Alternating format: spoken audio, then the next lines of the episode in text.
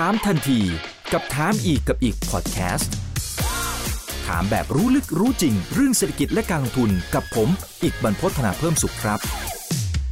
สวัสดีครับ สวัสดีทุกท่านนะครับคือถามทันทีโดยเพจถามอีกกับอีกกับผมอีกบรรพฒนาเพิ่มสุขนะครับ วันนี้ก็เรียนเชิญต้องบอกว่าเป็นหนึ่งในกูรูอันดับต้นๆของเมืองไทยเลยนะครับในเรื่องนี้เนี่ยนะครับนะฮะก็คือธนกรสันเจนะครับเป็นโคฟาวเดอร์คริปโตมายแอสเซทแล้วก็เป็น CEO ด้วยนะครับ สวัสดีครับพี่สันเจครับผม ครับสวัสดีครับเน็ตครับสวัสดีครับเดี๋ยวนะเสื้อเสื้อ Ethereum นี่อันนี้คือเชียร์ Ethereum หรือเปล่าฮะใช่เราก็ต้องเนี่ยเป็นยูนิคอร์นอยู่แล้วก็เป็นสายรุ้งอ๋อครับผมกำลังพุ่งวันนี้เราจะใส่ได้แต่ว่าถ้าราคาโอ้ตกกำลังพุ่งเชื่อจริงนะ อ่าต้องต้องเปลี่ยนเหรียญนะฮะต้องต้องดูใช่ต้องดูว่าตอนที่ออกอากาศเนี่ยใช้เหรียญไหนกำลังพุ่งนะครับโอเคนะวันนี้เราว่ากันด้วยเรื่องของตัวที่ดินนะฮะในโลกของดิจิตอลที่ต้องบอกว่าตอนนี้กำลังมาแรงมาก ๆนะครับ ถ้าไปดูกระแสข่าวในโดยเฉพาะในต่างประเทศนะพี่สันเจดูเหมือนว่าโอ้โหนี่คนยอมจ่ายเป็นหลักหลายสิบล้านรวมๆกันหลาย ๆ คนเนี่ยรวมๆกันก็เป็นหลักหลายร้อยล้านบาทเลยนะทั้งที่จริงๆถ้าไม่รู้ว่าใช้ถ้าสับวัยรุ่นคือมันมันคือที่ดินทิพย์อย่างนี้ได้ไหม ทำไมทำไมคนมันทำไมคนมันถึงยอมจ่ายขนาดนั้นอะเดี๋ยวผมมีมีเนื้อข่าวให้ดูนะอันนี้เป็นตัวอย่างตั้งแต่นู่นเลยตั้งแต่ตอนช่วงหลายเดือนที่ผ่านมานะครับ นี่เขาขายกัน 1.5 มิลเลียนนะ ล้านเหรียญนะครับล้านเหรียญนี่เท่าไหร่ไม่อะไม่ใช่หนึ่งจุดห้าล้านบาทนะครับล้านเหรียญอ่า 1.5 ล้านเหรียญนี่เท่าไหร่อะพี่สันเจ50ล้านได้ไหมเกือบเกือบตีไปตอนนี้45ถ้าดอลลาร์ตอนนี้ดอลลาร์ก็บาทกำลังอ่อนก็ประมาณสี่สิบห้าคร่าวๆนะครับ อ่านะฮะ45 50ล้านบาทนะครับผมเนี่ยอันเนี้ยคือคือมันสิ่งที่เกิดขึ้นจริงเลยนะครับทำไมคนมันถึงยอมจ่ายขนาดนี้ครับหรือเหลืออาจจะอธิบายตั้งแต่ตอนแรกเลยว่า อย่างตอนเนี้ยมันมันเกิดอะไรขึ้นกับวงการตรงเนี้ยฮะทำไมคนถึงเห็นค่าขนาดนี้ฮะอืมคือคือถ้าผมว่าถ้าเราย้อนอาจจะต้องให้ผู้ฟังแล้วทุกคนย้อนกลับไปมองดูเทรนด์ตั้งแต่มันเกิดขึ้นมาครับคือตอนแรกเรามีเทรนด์เรื่องของ NFT แล้วผมก็เห็นคนเห็นเอ่อเคยอธิบายเรื่องพวก art digital ใช่ artist ขายของราคาแพงๆอย่างถ้าเรารู้อะไอ NFT ก็คืออะไรครับ ก็เป็นเหมือนอ่าถือครองสิทธิ์ แล้วก็โชว์ให้ดูว่าใครเป็นเจ้าของที่แท้จริงบนบล็อกเชนนั่นเอง คือถ้าเราไปดูเรื่องของ NFT ปุ๊บพอมันมา apply กับ art เนี่ยเราก็ถืออาจจะถือเป็นรูปภาพต้นฉบับอย่างนี้ก็ว่าไปได้อย่างถ้าเราเห็นแพงสุดก็คือ 69 ล้านเหรียญของ Beeple โอ้โหที่ขายไปแล้วก็คนซื้อก็ซื้อว่าเป็นคนเอ่อ ที่อยู่สิงคโปร์ที่ชื่อว่า Metakovan แล้วกันคนหนึ่งเออเขาก็เป็นเหมือนนักสะสม คือทีเนี้ยพอเรื่อง art เนี่ยมันอาจจะอีกมุมหนึ่งนะถ้าย้อนกลับไปก่อนนี่คือว่า art นี่คนอาจจะสะสมเพราะว่าชอบ เออมันสวยงามอาจจะแบบกึ่งกึ่งๆว่า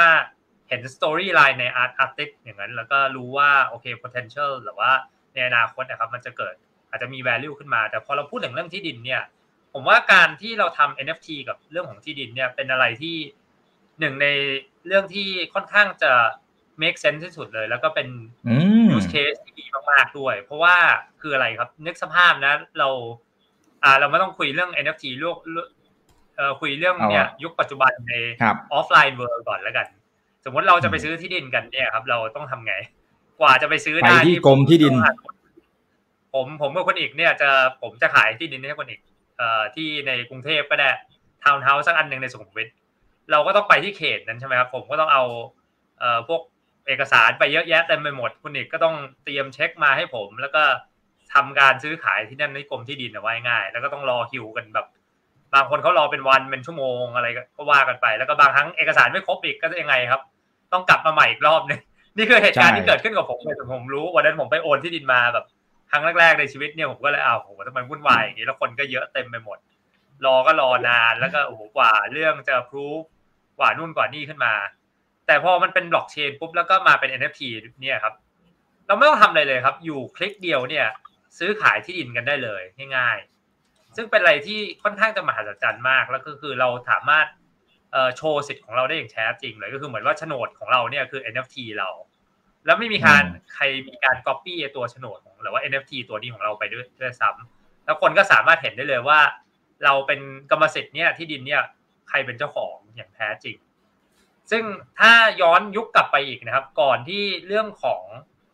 เอ่อ virtual property เนี่ยมันมีมาสักพักนะ มันไม่ได้เพิ่งเกิดขึ้นมาในยกโลกโลกโลกของบล็อกเชนแล้วกันใน NFT คืออันนี้ผมอาจจะอยากเล่าเรื่องของเอ่อเกมเสมือนจริงในยุคแรกๆแล้วกัน อันนี้เกิดขึ้นมาตั้งแต่ปี 2003 แล้ว อันนี้เอ่ออาจจะผู้ฟังหลายท่านอาจจะไม่เคยได้ยินนะ มันเป็นเกมชื่อ Second Life อันนี้ไม่รู้คุณเอกเคยเคยเคยได้ยินหรือเปล่า เคยได้ยินตอนที่มาศึกษาเนี่ยครับพี่สันเจแต่ปกติผมก็ไม่ได้เป็นคนที่เล่นเกมเท่าไหร่ อันนี้พอดีผมเคยดูเอ่อเรื่องของเอ่อด็อกิเมนทรีเรื่องของ Second Life มาตั้งแต่หลายปีก่อนละคือตอนนั้นเคยลองไปเล่นดูด้วยซ้ำแต่ว่าเราก็ไม่ได้รู้เรื่องอินขนาดนั้น คือถ้าเล่าคร่าวๆเนี่ย Second Life มันเกิดขึ้นในปี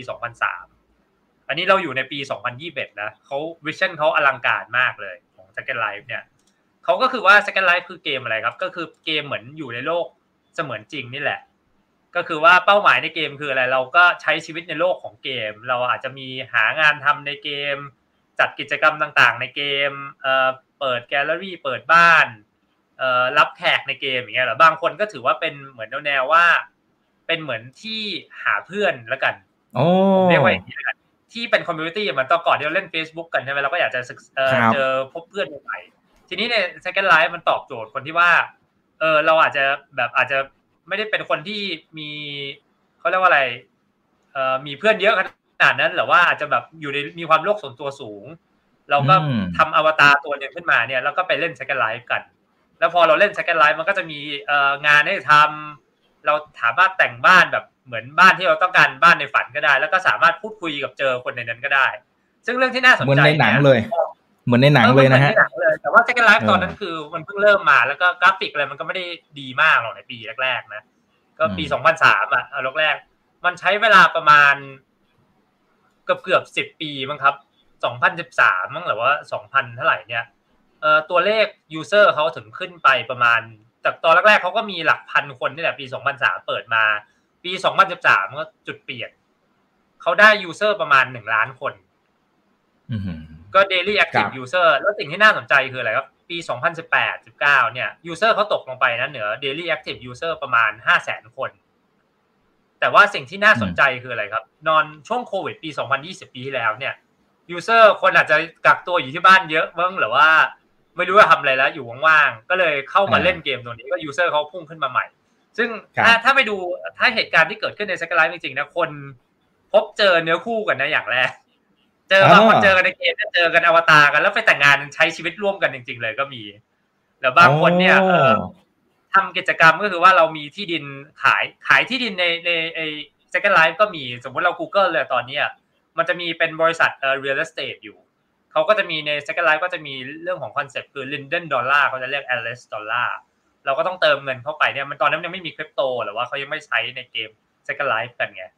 เขาก็เลยมีการเนี่ย คนก็แห่เข้ามาเล่น Second Life กันบางคนก็ชอบบางคนไม่ชอบ บางคนก็บอกว่าเล่นไปเรื่อยๆ ก็เบื่อ กลับมาใช้ชีวิตอยู่ในโลกความเป็นจริงอยู่ ก็ถ้า average user time แต่คนที่เขาเล่นจริงๆเขาก็ใช้เวลาประมาณชั่วโมงถึงสองชั่วโมงต่อวัน ต่อต่อวันอุ้ยเยอะนะ เยอะนะ ครับ ก็ถือว่าอ่าเนี่ยสมมติเหมือนนึกสภาพเรานั่งพักผ่อนที่บ้านเนี่ย ผมเรียกคุณอิกเนี่ยมา ทำบ้านสวยๆใน Second Life เรียกคุณอิกมาเป็นแขกรับเชิญในบ้านผมมา แล้วก็มานั่งคุยกัน เออ ซึ่ง concept นี้มันไม่ได้เกิดเพิ่งเกิดขึ้นมาผมถึงอยากเล่าเรื่อง Second Life ให้ทุกคนฟังก่อนว่ามันเกิดขึ้นมาสักพักแล้ว แต่ user ตอนนั้น Second Life มันอาจจะอยู่ในกลุ่มเฉพาะ ทีนี้พอมันเรามาเปลี่ยนมาเป็นโลกของบล็อกเชนปุ๊บแล้วคริปโตเคอเรนซีเนี่ยการสร้างมาของเรื่องของ NFT เนี่ย เป็นอะไรที่ทำให้การเทรดทรัพย์สินหรือว่าอะไรที่อยู่ในโลกออนไลน์เนี่ยมันง่ายขึ้นเยอะอย่างที่เราเห็นแล้วนะ ส่งบิตคอยไปมาได้ ส่ง artwork ไปมาได้เนี่ยรวมถึงที่ดินเหมือนกัน ก็คือว่าที่ดินพอมันคริปโตปุ๊บเรากดคลิกเดียวเนี่ย เราก็สามารถไปเลย อืมที่เป็นมูลค่าเป็นล้านเหรียญนะคลิกเดียวก็ซื้อได้แล้ว ไม่ต้องไปโอนไปกรมที่ดินอะไรหรอกผมมี wallet ปุ๊บผมต่อเข้าไปอัปโหลด เปิดบางครั้งถ้าโอเค ที่ดินหมด แล้วที่ดินที่ต้องการเนี่ยผมก็ไปดูใน Open Sea อะแพลตฟอร์มที่อยากจะสรรหาที่ดินเนี่ยก็เข้าไปซื้อได้เลย ซึ่งเราก็เห็นได้ชัดว่าพฤติกรรมคนเนี่ย trend macro trend มันเริ่มเปลี่ยนไป คนใช้ชีวิตออนไลน์เยอะขึ้น คนอยากจะหาสังคมใหม่ๆ คนเปลี่ยนมุมมองในเรื่องของการลงทุน เพราะว่าเขาตอนนี้ ถ้าถ้าเออเราอาจจะยังไม่พูดถึงประเด็นนะว่าการดูที่ดินออนไลน์มันจะมีประเด็นอะไรบ้างแล้วจะเอาไปทำอะไรได้บ้างอันนี้ อันนี้เดี๋ยวขออุบไว้ก่อนแต่มันมีอะไรน่าสนใจอาจจะเกิดครับเริ่มเริ่มเนี่ยให้ให้ฟังประมาณนี้ก่อนแล้วกันว่า เนี่ย concept นี้มันไม่ได้เพิ่งมีมา แต่ว่าการด้วยการที่ทำเป็น digital land ใน NFT ปุ๊บสามารถทำให้คนซื้อขายกันง่ายขึ้น volume trade ต่อวันเนี่ยราคาก็พุ่งไป speculation ก็ส่วนหนึ่งแต่ว่าบางคนก็คิดว่า เหมือนเขากำลังดูว่าแพลตฟอร์มไหนน่าจะ work หรือไม่ work คือถ้าให้เราไปลงทุนนึกสภาพนะเราเป็นคนเล่น Second Life ใหม่ๆอย่างเงี้ยช่วงปี 2003 2004 มันอาจจะเราอาจจะเบสกับบางที่ดินในที่แบบเป็น prime property area ได้ว่าง่ายเหมือนเราซื้ออสังหาเนี่ยเราก็อาจจะซื้อใจกลางเมือง แต่ที่ที่มันมีคนเยอะๆเราอาจจะไปซื้อแล้วก็ขายให้คนต่อหรือว่าปล่อยเช่าต่อก็ได้ หรือว่าทำอะไรขึ้นมาให้มันเกิด economic value หรือว่าสร้างเศรษฐกิจให้มันในพื้นที่แปลงที่ดินของเรา ซึ่งในโลกออนไลน์นะ อันนี้คือออนไลน์ถูกไหมอ่าใช่ถูกต้องเดี๋ยวผมมีตัวอย่างเพิ่มให้ฟังว่ามันมีอะไรบ้าง ได้ยังไงบ้างแต่เนี่ยจะเกิดให้ผู้ฟังฟังก่อนว่าเออเนี่ยเทรนด์มันกำลังเปลี่ยนไปอย่างแรกนะ คนไม่ได้ใช้ชีวิตอยู่ในโลก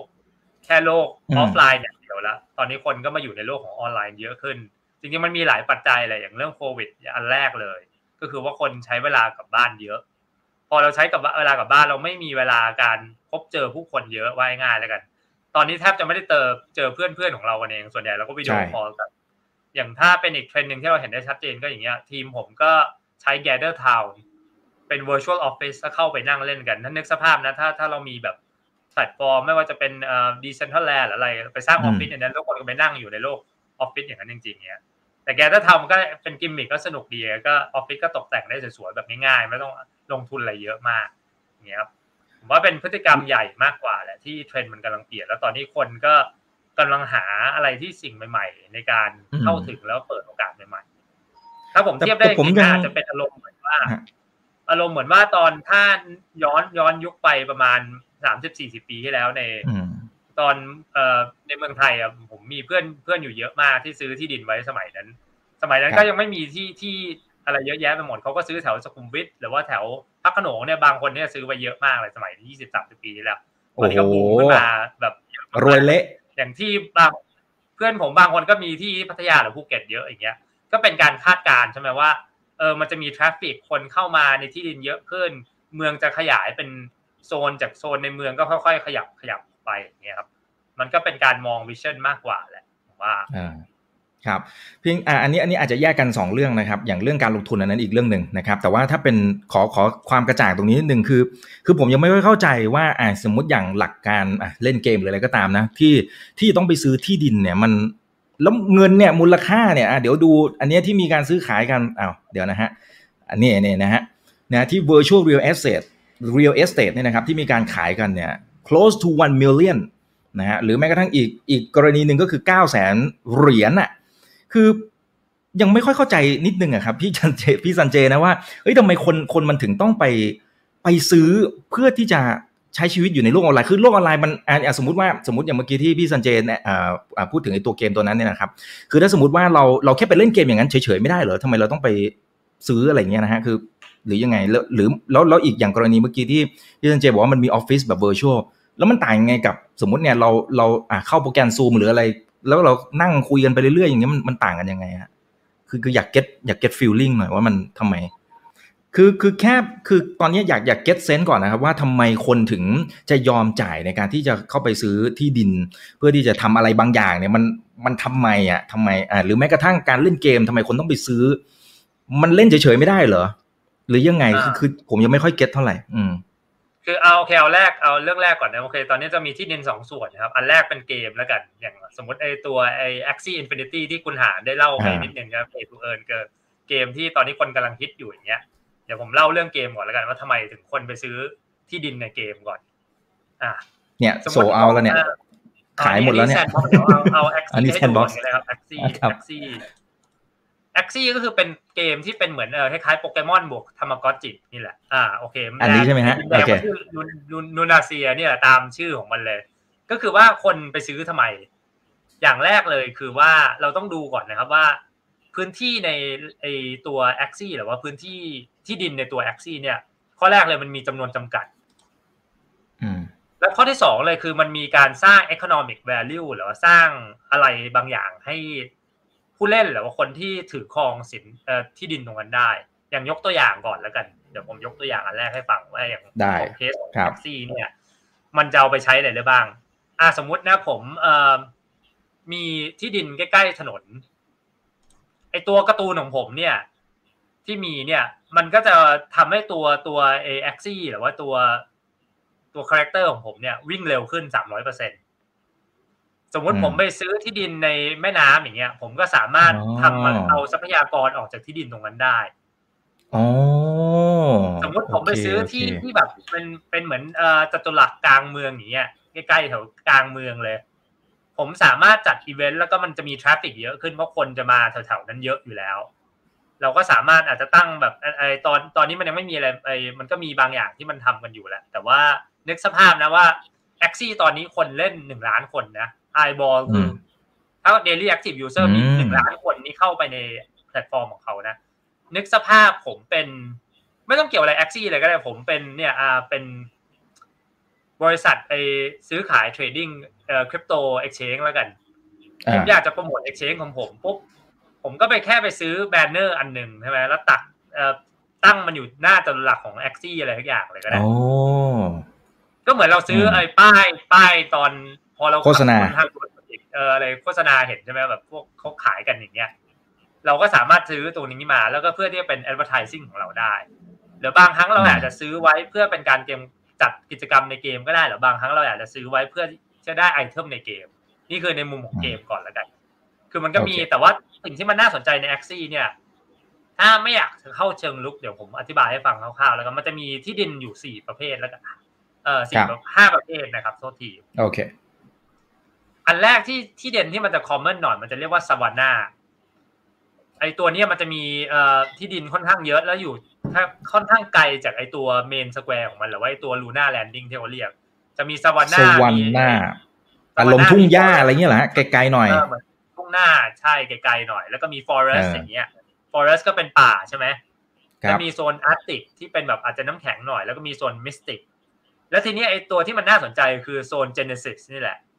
ที่มันจะอยู่ใกล้ๆ Mystic บอก แต่ว่ามันจะมีตัวจำจำนวนจำกัดก็คือที่ดินมันจะมีแค่สองร้อยยี่สิบแปลงว่าง่ายๆแหละ ทีนี้เดี๋ยวผมมาเล่าให้ฟังต่อก็ได้ว่า ไอตัวของเนี่ยเดี๋ยวขอแชร์สไลด์หนึ่งก็ได้ได้ครับ เชิญเลยครับ มันมาได้เลยขายกันจริง ๆ เนี่ยอะเนี่ยยังไง อืม มาละ current price land price plot นะ per ไอตัว average เลยนะครับ อย่าง Genesis เนี่ยเขาขายกันอยู่ พื้นที่ละล้านเจ็ดหนึ่งล้านเจ็ดแสนเหรียญนะ ประมาณโอ้ประมาณห้าสิบหกสิบล้านบาท นี่มันมันใหญ่แค่ไหนครับแบบว่าที่เราบอกว่าสวาน่าหรือตัวป่าเนี่ย ประมาณสามหมื่นนะสามหมื่นเหรียญก็ก็เท่าไหร่แสนใช่ครับ โอ้โหเฮ้ย เดี๋ยวนะ อันนี้อันนี้มันต่ออะไรครับ มันมันมีแบบ เขาเรียกอะไรเป็นต่อต่อบล็อกอย่างเงี้ยเหรอฮะหรือหรือมันยังไงฮะหน่วยมันยังไงเรียกว่าพอดครับตรงนี้อ่าไอสี่เหลี่ยมอะไรประมาณนี้ใช่ใช่อาจจะเป็นบล็อกสี่เหลี่ยมของมันนั่นแหละซึ่งซึ่งจริงๆไอ้ตัวนี้อะผมว่าเราก็เป็นการเอ็กซ์เพร์เมนต์กันอยู่ คือตอนนี้ถ้าถ้าเล่าให้ฟังก็คือว่ามันจะมีบริษัทหลาย ๆ บริษัทที่เขาอย่างเราอาจจะเคยได้ยินในตัวบริษัทชื่อ YGG นะเยียร์การเกมนะครับเขาก็มีการลงทุนและซื้อที่ดินในตัว a x ซี่เหมือนกัน เพราะ a x ซี่มันเป็นเกมอะไรที่ยังใหม่มาก แล้วมันยังต่อต่อยอดได้อีกเยอะมากคือคนก็ตอนนี้กำลังเหมือนแบบกึ่งกึ่งสเปกุเลตแล้วก็กำลังอยากจะจับจองพื้นที่ใช้สอยแล้วกันเรียกว่าอย่างนั้นแล้วกันว่าใครมาก่อนได้พื้นที่แบบพรม์หน่อยอย่างเงี้ยเราก็มีลุ้นในอนาคตว่าสมมติเกมมันโตขึ้นไปจากหนึ่งล้านไปสิบล้านยูเซอร์อย่างเงี้ยนึกสภาพที่ดินของเราในเกมเนี่ย จะเติบโตไปมากขนาดไหน คือตอนนี้ถ้าเป็นคนที่แบบอาจจะไม่มีตังค์หรือว่ามีทรัพยากรสินทรัพย์น้อยอะเขาก็มีการทำเป็นอย่างนี้มันมี concept ของเรื่องของ virtual real estate เอ้ย virtual digital real estate fund ด้วยเหมือนกันก็คือว่ากองทุนอสังหาแบบ virtual digital นี่แหละ คือเราจะมีอยู่ครึ่งจุดห้าอีเทอร์หรือหนึ่งอีเทอร์ เนี่ย เราก็ไปซื้อ เราก็ไปซื้อกองทุนเขาแล้วกองทุนเขาก็จะไปลงทุนในที่ดินต่าง ๆ พวกนี้อะเราก็ไม่ต้องไปลงเองไงเพ ราะคงซื้อเองไม่ไหวอย่างเงี้ย อืม อืมอืมคือเอาง่ายถ้าสรุปง่ายๆให้ฟังในมุมของเกมครับ มันก็จะซื้อไปเพื่อจะทำ activity บางอย่างในเกมเกิดขึ้นมา ไม่ว่าจะทำให้ character คุณเร็วขึ้น มีพลังมากขึ้นหรืออะไรก็ตาม หรือว่าบางครั้งเราเคยเล่นไอ้ World of Warcraft หรืออะไรก็ตามเนี่ยบางครั้งเรามีพื้นที่อย่างเงี้ยก็จะมีแบบพวกแร่อะไรออกมาแล้วเราก็เก็บเกี่ยวมันแล้วเอาไปขายต่อได้แต่ว่าเอาไปทำ item อื่นในเกมอย่างเงี้ย มันก็กลายเป็นโลกของ virtual เกมแบบแท้จริงแต่ว่ามันเป็นเงินจริงไงบังเอิญว่ามันไม่เหมือนแต่ก่อนที่ว่าเรามีเล่นแบบอารมณ์ฟาร์มเบียของเราเล่นแล้วก็ปลูกผักไปเรื่อยๆ แต่ว่าพื้นที่เราผักเราเนี่ยเก็บเกี่ยวไปแล้วทำอะไรไม่ได้ แต่ในโลกนี้ครับมันคือเอาไปต่อยอดได้จริงนั่นแหละ อืมครับ อย่างไอ้ราคาเมื่อกี้ที่มันที่มันต่างกันขนาดนั้น โอเค ส่วนหนึ่งก็น่าจะเป็นเรื่องทำเลใช่ไหมฮะทำเลถ้ามันทำเลต่างกัน คือมันก็จะคงจะใช้หลักเหมือนกับในในโลกความเป็นจริงอะในโลกออฟไลน์ว่าทำเลทองราคาก็ต้องแพงขึ้นมาหน่อย แต่ทีนี้มันราคาที่มันจะแพงไปเรื่อยๆเนี่ย มันขึ้นอยู่กับปัจจัยอะไรบ้างครับพี่สันเจคือถ้าถ้าพูดถึงปัจจัยจริงๆครับ อย่างถ้ายกตัวอย่างแล้วราคามันจะขึ้นหรือลงเนี่ยผมมองอย่างแรกเลยคือตัว อย่างถ้าถ้าเรายกตัวอย่างของ a x ซี่ก่อนคือ number หนึ่งก็คือหนีไม่พ้นตัว user นั่นแหละ อ่าว่าเพิ่มไหมอืมใช่ถ้า user มันเพิ่มขึ้นไปเรื่อยๆเนี่ยคนก็ต้องมาใช้ที่ดินในเกม แล้วก็เกิดพวก economic value ขึ้นมาเยอะขึ้นเรื่อยๆ สมมุติถ้า user นึกนึกสภาพนะวันวันนี้ user a x ซี่อยู่ประมาณหนึ่งล้าน user ต่อต่อต่อวันละ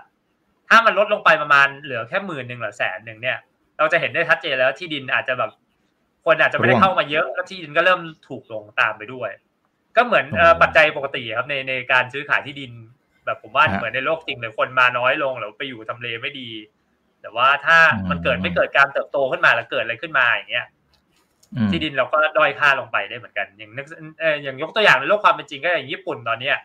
บางที่นี่เขาขายเป็นแบบถูกมากๆนะเพราะคนไม่อยู่เขาก็เขาไม่มีคนไปอยู่เขาก็เลยขายที่ดินถูกมากๆอาจจะเป็นด้วยเนื่องด้วยแบบ เป็นเขตแผ่นแผ่นดินไหวหรืออะไรอย่างเงี้ยมีเพื่อนผมเป็นคนญี่ปุ่นเนี่ยเขาบอกอยู่ ซื้อแบบเอ่อภูเขาแถวโคเบเนี่ยซื้อได้ไม่กี่ไม่ไม่กี่ ไม่กี่บาทก็ไปซื้อได้แล้วอย่างเงี้ยแต่ต้องไปอยู่จริงไงเขามีข้อแม้อยู่อันนึกสภาพเราไปซื้อเอ่อที่ดินในแพลตฟอ ร้างๆอย่างเงี้ยที่ดินเราก็ไร้ค่าขึ้นมาทันที แต่ปัจจัยแรกผมว่าจะดูคือจำนวน user นะครับ ที่เข้ามาในแพลตฟอร์มถ้านึกสภาพตีไปคร่าวๆเนี่ย ปีหนึ่งหลังจากนี้ Axie มันเกิดเป็นกลายเป็นแบบเอ่อเกม top ระดับโลกจริง ๆ ขึ้นมา ผมว่าตอนนี้มันก็ top ระดับใน crypto world แล้วคนโลกเกมจริง ๆ ยังไม่เข้ามาเยอะ ถ้านึกสภาพเขาสามารถดึงคนจากโลกเกมเนี่ยได้ประมาณสองสามล้าน user เนี่ย ก็เท่ากับ user เขาเพิ่มมาสามสี่เท่า หรือว่าสิบเท่าเลยก็ได้สิบล้าน user ต่อวันเนี่ย ผมว่ามันเป็นก้าวกระโดดแรกที่สำคัญมากๆ คืออย่างที่เราเห็นของ Second Life เนี่ยมันใช้เวลาจาก 2003 ไปถึง 2013 นี่ ล้านคนเนี่ยใช้เวลา10ปี a x ซี่ใช้เวลาไม่ถึงปีแล้วไปถึงล้านคน อืม อืม แล้วผมก็เชื่อว่าถ้ามันไปได้จริง ๆ เนี่ย ใช้เวลาอีกไม่ถึงปีเนี่ยขึ้นไปถึง10ล้านเหมือนกัน เพราะในโลกดอกเชนที่เราเห็นกันเนี่ยมันทุกอย่างมันโตเร็วแบบ ติดจรวดติดปีกมากๆ มันจะไม่เหมือนโลกแต่ว่าเหมือน traditional ธุรกิจอย่างเงี้ย คือปัจจัยแรกเลยผมว่าหนีไม่พ้นจำนวน user ที่ที่ขึ้นมา แล้วปัจจัยที่สองก็คือน่าจะเป็นเรื่องของ การ trading value ว่ามันมี liquidity มากน้อยขนาดไหนคือ ถ้าเราอยากจะขายที่ดินตรงเนี้ย มีคนพร้อมรอจะซื้อหรือเปล่าแล้วก็ปัจจัยที่สามก็เป็นเรื่องของนายทุนที่กำลังเข้ามา อย่างถ้าเรายกตัวอย่างในโลกปกติของเราเนี่ย เราจะเห็นว่าช่วงหนึ่งคอนโดเราบูมมากเลยเพราะมีนายทุนจากจีนพยายามจะเข้ามาซื้อคอนโดในประเทศไทยหรือในกรุงเทพเยอะอย่างเงี้ยยกตัวอย่างให้ฟังแล้วกันคร่าวๆซึ่งถ้าในในมุมของแอคซี่เนี่ย มันไม่มีในทุนไงในทุนมันคือว่าคนทั่วโลก คือใครก็ได้คุณถือคริปโตเนี่ยคุณมีอีเทเรียมมี USDT คุณก็สามารถเข้ามาซื้อได้แล้ว คือการเข้าถึงมันง่ายกว่าเยอะเลยนึกสภาพนะคนจากจีนจะมาซื้อที่ดินในประเทศไทยเนี่ย กว่าเขาจะเอาเงินจากประเทศจีนออกมาได้ หรือว่าต่างชาติจากประเทศอะไรก็ได้เนี่ย มันต้องผ่านแบงก์แบงก์ออฟเอ่อไชน่าแล้วเข้ามาผ่านผ่านระบบธนาคารกลางนู่นนี่นั่น อืมใช่มีมีมีเรดเทปค่อนข้างจะเยอะ ก็คือผมว่าการความง่ายในการซื้อขายและการง่ายในความเข้าถึงเนี่ย ทุกอย่างมันลิควิดแล้วก็มันหนึ่งคลิกไม่กี่นาทีเนี่ยก็สามารถซื้อได้แล้วเนี่ยมันจุดจุดประเด็นแรกครับว่า ส่วนเรื่องที่ว่าราคามันจะขึ้นไปเรื่อยๆ แล้วเปล่าเนี่ยเราก็ว่า คือทุกอย่างครับผมมองว่ามันจะเป็นเรื่องของการเก็งกำไรและการใช้งานจริงแล้วกัน อืมสมมติเราดูแบบเออยกตัวอย่างที่ดินเหมือนเดิมก็ได้ครับบางครั้งเราก็จะบอกว่าเออที่ดินตรงนี้แพงจังนะแต่พอเราไปดูอีกห้าปีข้างหน้าเนี่ย มันก็ยังแพงขึ้นมาอยู่เรื่อยๆแต่สุดท้ายมันก็เกิดการคราชขึ้นมาเพราะว่าคนเข้าไปเอ่อโอเวอร์สเปกุเลตเยอะเกินไปมันก็จะเป็นการกลไกตามตลาดนะผมว่าน่าจะเป็นอารมณ์นั้นมากกว่า ถามว่าตอนนี้มันยังแพงหรือเปล่าก็คือมันผมยังมองว่าเป็นแค่จุดเริ่มต้นนะครับในตอนนี้เนี่ย อืม แต่ความเสี่ยงมันก็มีคือคือเหมือนกับว่าเรากำลัง base ว่า Axie เนี่ยหนึ่งคือมันต้องอยู่รอด อย่างที่สองมันจะต้องมันต้องได้รับความนิยมมากขึ้นเรื่อยๆ มันถึงไอตัวที่ดินที่เราไปซื้อมันถึงจะเพิ่มมากขึ้น อันนี้ก็เลยเป็นความเสี่ยงที่สำคัญเหมือนกันนะอืมแล้วก็ความเสี่ยงจะอยู่ตรงที่แพลตฟอร์มเต็มๆเลยตอนนี้คือว่าสมมติอ่าเกิดอะไรขึ้นกับ Axie อย่างเงี้ยถ้ามันเกิดไม่เป็นที่นิยมขึ้นมา คนซื้อก็ซวยได้ ก็คือขาดทุนได้นั่นเองแล้วถ้าเกมอยู่ดีๆมีเกิดมีปัญหาขึ้นมา เราก็ขาดทุนได้อีก หรือว่าถ้า Axie เกิดเปลี่ยนอยากเกตัวเกมเขาเนี่ย อยากจะเปลี่ยนกลไกเลยขึ้นมาเนี่ย แล้วก็สร้างที่ดินเพิ่มแบบ duplicate เพิ่มไปเต็มที่เพิ่มที่ดินแบบเยอะๆขึ้นมาเนี่ย ซึ่งคงในความเป็นจริงเขาคงไม่ทำหรอกเพราะมันเกิด negative impact impact กับตัวแพลตฟอร์มเขานั่นแหละเออแต่ว่าในในมุมของความเสี่ยงแล้วผมเล่าให้ฟังเฉยๆเขาก็แต่มันทำได้ใช่ไหมฮะในทางเทคนิคมันทำได้ถูกไหมฮะคือจริงๆเขาก็มี plan ที่จะออก roadmap มา แล้วก็มีการปล่อยที่ดินเพิ่มออกมา เพราะว่าตอนนี้ demand เขาก็รู้อยู่มันเยอะอย่างเงี้ยครับตามตามที่ผมเคยตามมาคร่าวๆนะซึ่งไอเหตุการณ์พวกนี้มันก็เกิดขึ้นมาหรือว่าในทางกลับกันเนี่ย เขาเกิดทำให้มัน Axie เนี่ยกลายเป็นแบบเอ่อ super gaming platform ขึ้นมาเลยก็ได้ มันก็ยิ่ง hot ขึ้นไปก็คือ แทนที่จะเรากลายเป็นแค่เกมเฉยๆอาจจะเป็นกึ่งกึ่งแอคซี่กลายเป็นเวอร์ชวลเวิร์ก็ได้ คนก็มีอาจจะมีที่นั่งเล่น มีเป็น playground เนี่ยเป็นที่ฝึกซ้อมอย่าง Axie บางคนอาจจะปล่อยเช่าในที่ใน Axie กลายเป็นที่ฝึกซ้อมก็ได้แต่ที่เพิ่มพลังเนี่ยมันอาจจะมีลูกเล่นเลยออกมาอีกเยอะแยะเต็มไปหมดเลย ก็ได้เหมือนกันอ่าอ่าก็ ก็ใช้ประโยชน์เหมือนโลกความเป็นจริงอ่ามาฝึกซ้อมปั๊บก็เก็บกินไปเรื่อยๆนะเป็นเสือนอนกินไปค่าเช่าอันนี้ที่ผมพูดขึ้นมายังไม่มีในเกมนึกสภาพเรามีแบบ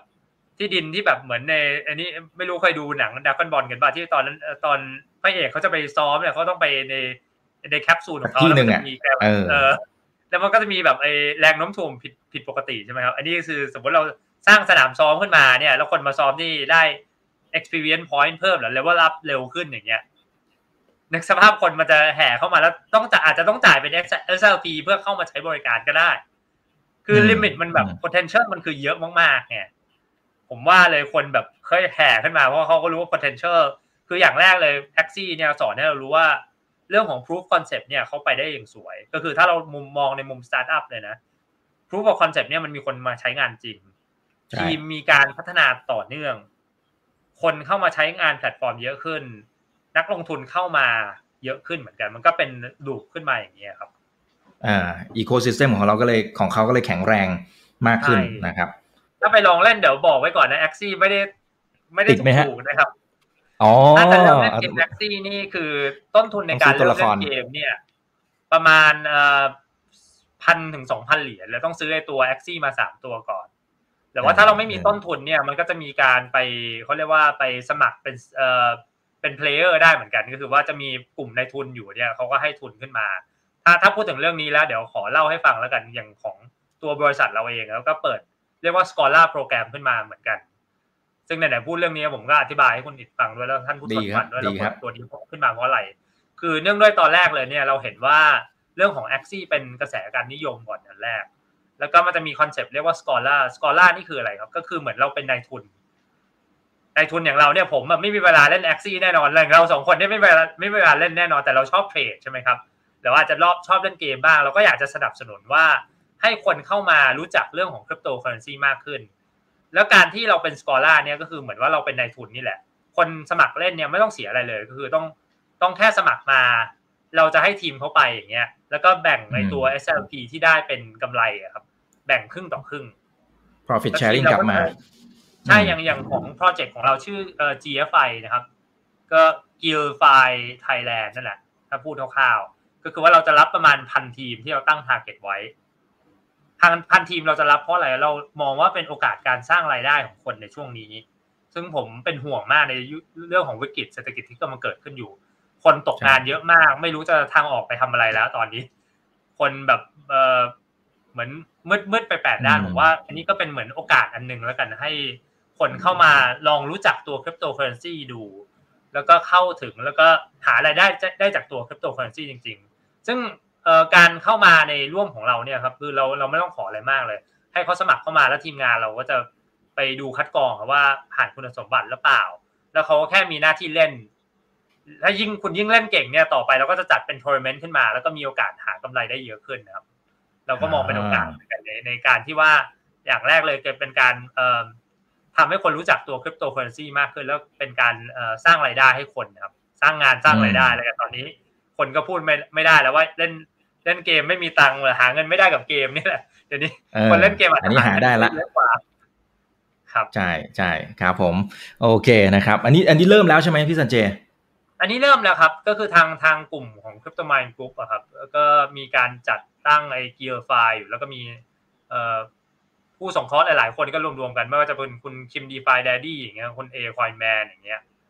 คุณพิพัฒน์ก็ร่วมด้วยอย่างเงี้ยเราก็มารวมตัวกัน แล้วก็ตั้งเป็นเหมือนกองทุน ให้เป็นสนับเป็นกองทุนการสนับสนุนคนแล้วก็ให้เล่นเกมนี้ขึ้นมาอ่าครับก็มองว่าก็ win-win เรื่องของแอคซี่แอคซี่เนี่ยมันเพิ่งเกิดแล้วต่อไปเนี่ยจะมีเกมอย่างนี้มากขึ้นมา เราก็อยากจะพาคนไทยเนี่ย educate เขาเกี่ยวเรื่อง play to earn model ให้เขาคุ้นเคยกับเรื่อง การจัดกับจัดเก็บเหรียญคริปโตเคอเรนซีและรวมรวมไปถึงการสร้างรายได้ให้ตัวเขาเองด้วยอ่าครับครับก็เล่นเกมแล้วก็สามารถที่จะทำตังค์ได้ play to earn นะครับ จริงๆ เราคุยโมเดลตรงนี้ไปที่ที่แล้ว ตอนนี้อยู่ประมาณ 2,500 คนนะถ้าจะเกินโคต้าที่เราตั้งไว้แล้วอ๋ออย่างนี้เราต้องไปคัดเลือกกันอีกทีหนึ่งใช่ เราก็ต้องไปคัดเลือกกันอีกทีหนึ่งครับ ครับครับคุณจารุพัฒน์นะครับบอกว่าช่วยยกตัวอย่างที่ a x ซี่นะครับมันจะเชื่อมกับโลกแห่งความเป็นจริงหน่อยนะครับเช่น อย่างตอนแรกที่พี่สันเจยกตัวอย่างไปนะครับ ว่าอาจจะมีการตั้งป้ายโฆษณานะแล้วเผื่อว่าคนเล่นคนเล่นเป็นล้านมันก็ต้องเดินผ่านใช่ไหมพอเดินผ่านตัวละครเดินผ่านมันก็ต้องเห็นนะมันเห็นขี้หมูขี้หมามันก็ต้องเห็นแบบป้ายโฆษณาต่างๆ มันก็อาจจะเป็นการสร้าง awareness ให้กับแบรนด์นั้นๆอะไรอย่างเงี้ยครับมันมีตัวอย่างอื่นๆอีกไหมที่ที่มันจะเชื่อมกับโลกความเป็นจริง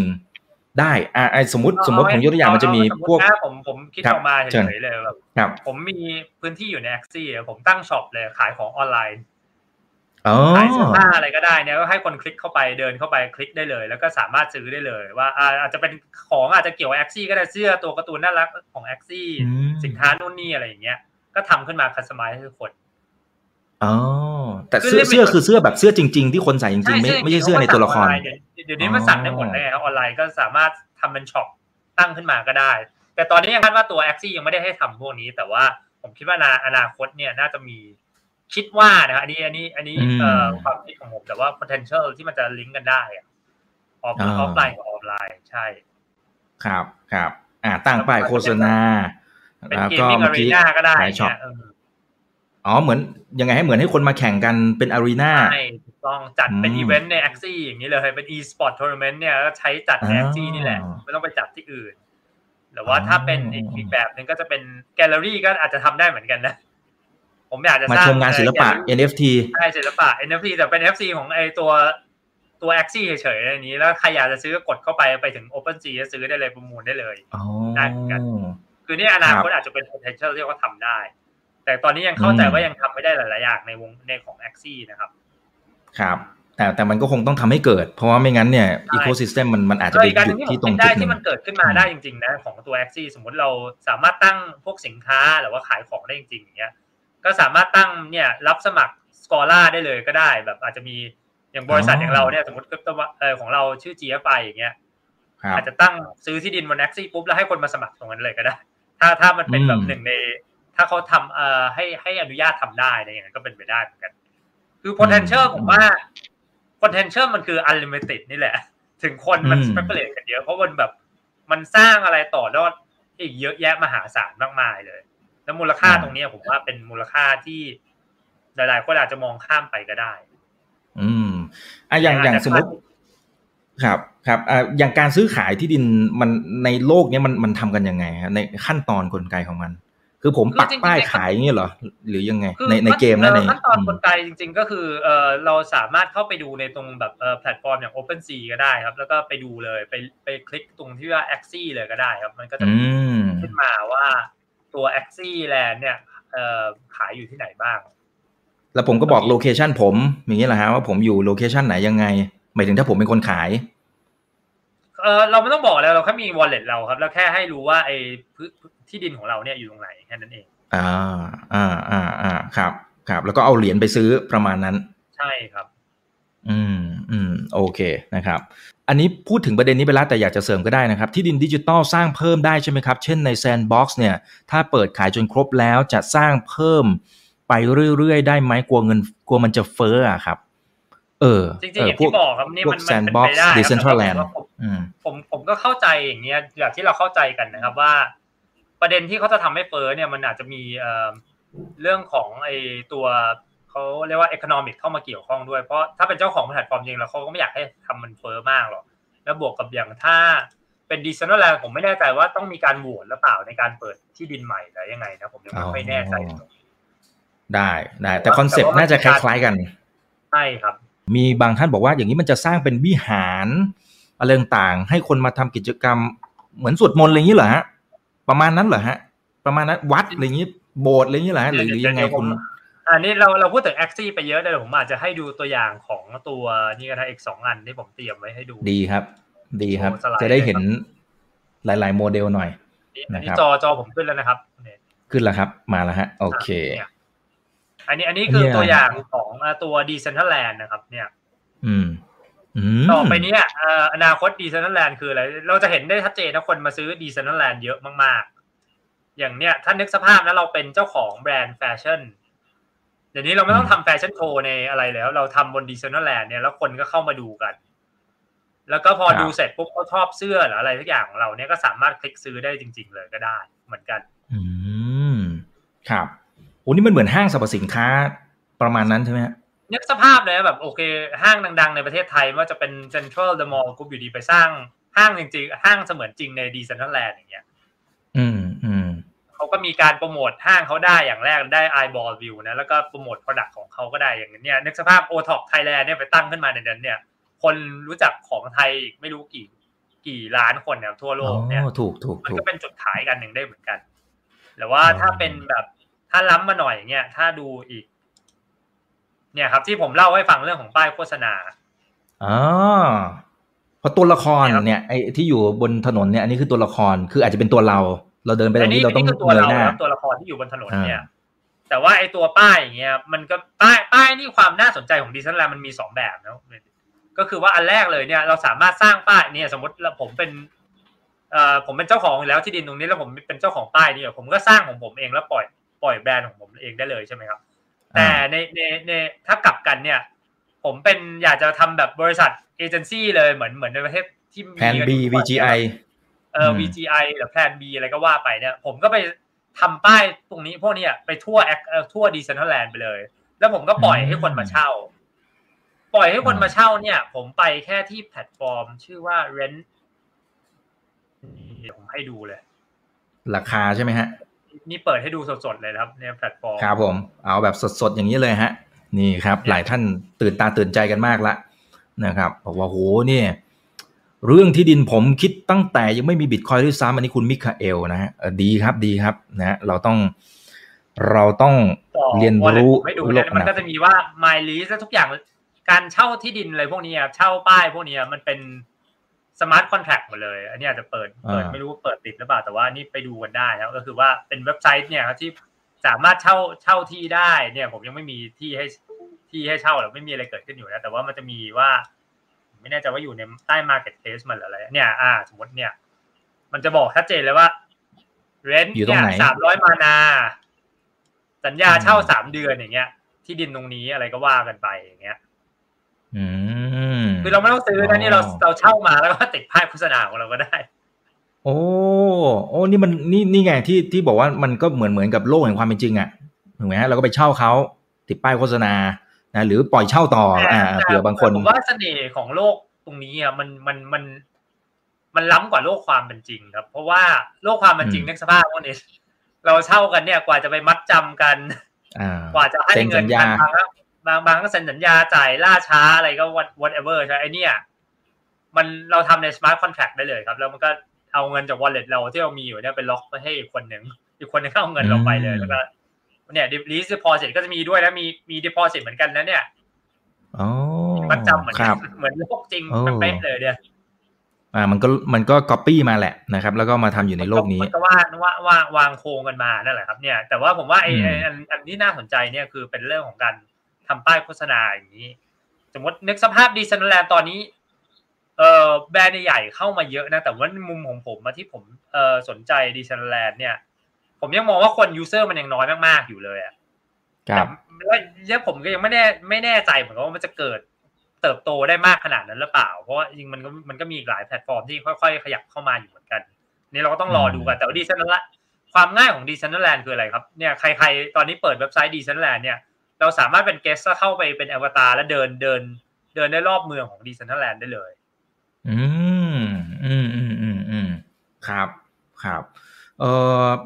อันเนี้ยมีท่านหนึ่งนะครับ บอกว่าอนาคตเนี่ย คุณมิเคลนะบอกว่าอนาคตเนี่ยเหมือนกับคนจะนอนอยู่ที่บ้าน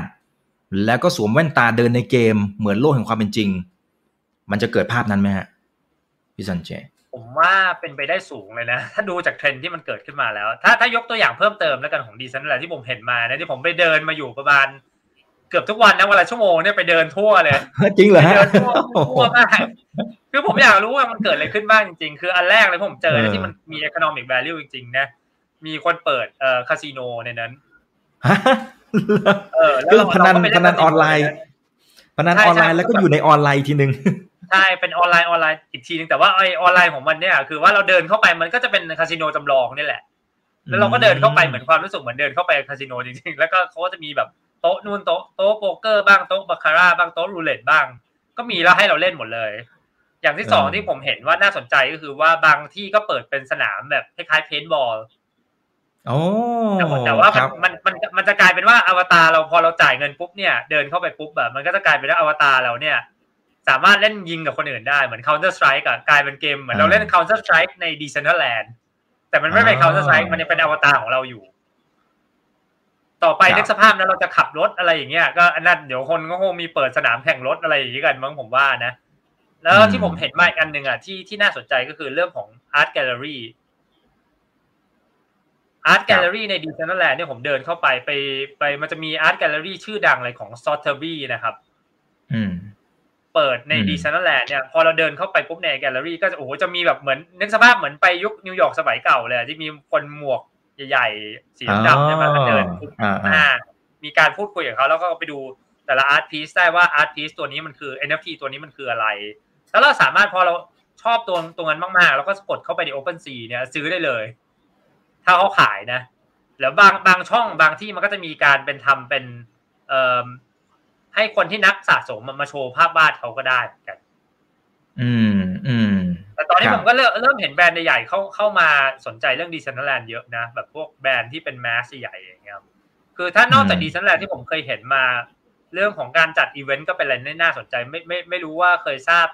ที่เอ่อบริษัทไอเกม Fortnite ที่เขาจัดคอนเสิร์ตหรือเปล่า ผมว่าอันนี้ก็อาจจะอ๋อเป็นอ๋อครับ อันนี้เห็นครับ เห็นเลยเอออือืมอย่าง Fortnite เนี่ยตอนเอ่อ มีผู้เข้าร่วมประมาณตอนนั้นที่เขาจัดของ Travis Concert Travis Scott อะมี user ประมาณ 27 ล้านคน โอ้โห ที่ไปดูตอนตอนไลฟ์อย่างนั้นเหรอฮะ ใช่ใช่ตอนไลฟ์คอนเสิร์ตของโอ้โห Travis Scott อะคือคุณเอกอืมนึกสภาพนะตอนแต่ก่อนเนี่ยที่ทุกวันเนี่ยถ้าเราพูดถึง Prime Event น่ะมันคืออะไรอย่างถ้าเป็นอเมริกาก็จะเป็น Super Super Bowl Bowl อืม Super Bowl เนี่ยเขาขายเอโฆษณาระหว่าง Super Bowl เนี่ย ไม่รู้กี่ล้านเหรียญนะ bidding กันเนี่ย bidding เต็มที่ นึกสภาพเรามีอีเวนต์อย่างนี้ยในโลกเสมือนจริงนึกแล้วแล้วดูสิ พื้นที่ตรงนั้นหรือว่าใครเป็นเจ้าของค่าโฆษณาเนี่ย มันจะมหาศาลขนาดไหนอืมอืมอืมโอ้โหแล้วผมว่ามัน effectiveกว่าการที่เราไปดู Super Bowl เลยนะเพราะว่า Super Bowl เราต้อง force ดูอาจจะเราแบบปิด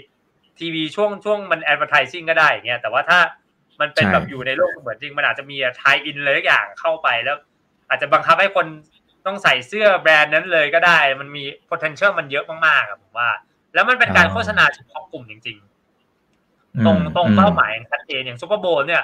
เราอาจจะรู้คร่าวๆนะ demographic คืออะไร อาจจะเป็นผู้ชายอายุเท่านี้เท่านี้อะไรอย่างเงี้ยแต่ว่าถ้าเป็น Fortnite อย่างนี้ปุ๊บเราสามารถเรื่องของ digital footprint เนี่ย เรารู้อืมหลาย ๆ อย่างได้ลึกซึ้งกว่ามาก พอ user เข้ามาเนี่ยเราจะรู้เลยว่า เออเป็นอายุเท่าไหร่นู่นนี่อาจจะรู้รู้เป็นเรื่องของ digital footprint เนี่ยแล้วก็รู้ของพฤติกรรมเขายิ่งเยอะอ๋เข้าอไปอีก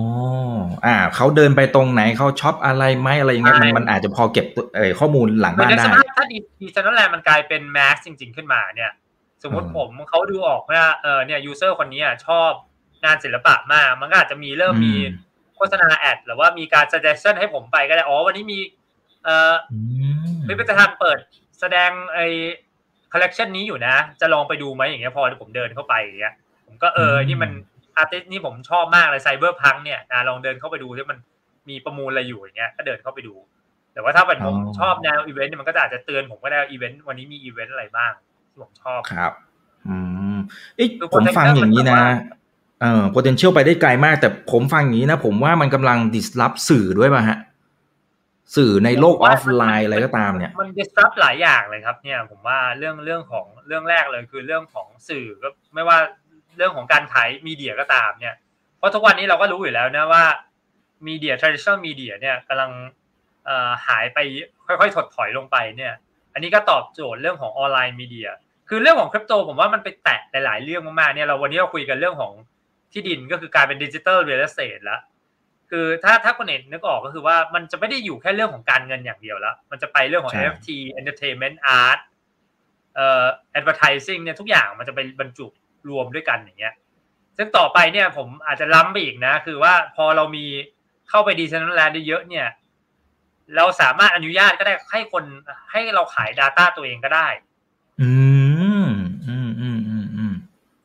คือนึกสภาพนะดีเซนแลนด์บอกว่าเออคุณอยากจะขาย Data คุณไหมอะว่าฟุตพิ้นของคุณไปไปที่ไหนแล้วชอบอะไรบ้างเงี้ยคุณก็คลิกให้มัน allow แล้วคุณก็เขาก็จ่ายคุณมาเป็นโทเค็นอย่างเงี้ยมันก็กลายเป็นเรื่องของ digital identity บวกกับต่อกับ wallet เราอย่างเงี้ยอืมคือโอ้ potential นี่เป็นไปได้เลยอะ